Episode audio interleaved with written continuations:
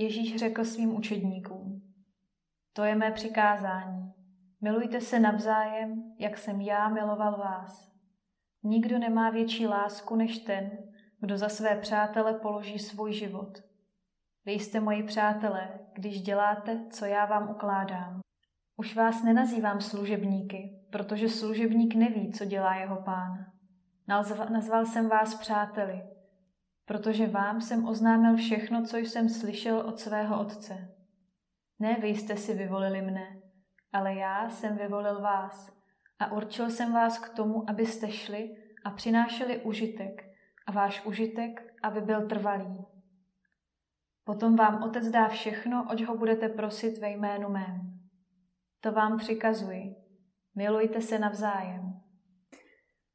Tato slova bychom si měli připomínat často, promýšlet je a především je žít. Jedná se o velmi důležitá slova, která podmiňují plodný život. Jít a přinášet užitek, a to trvalý. Totiž znamená realizovat přikázání, milujte se navzájem.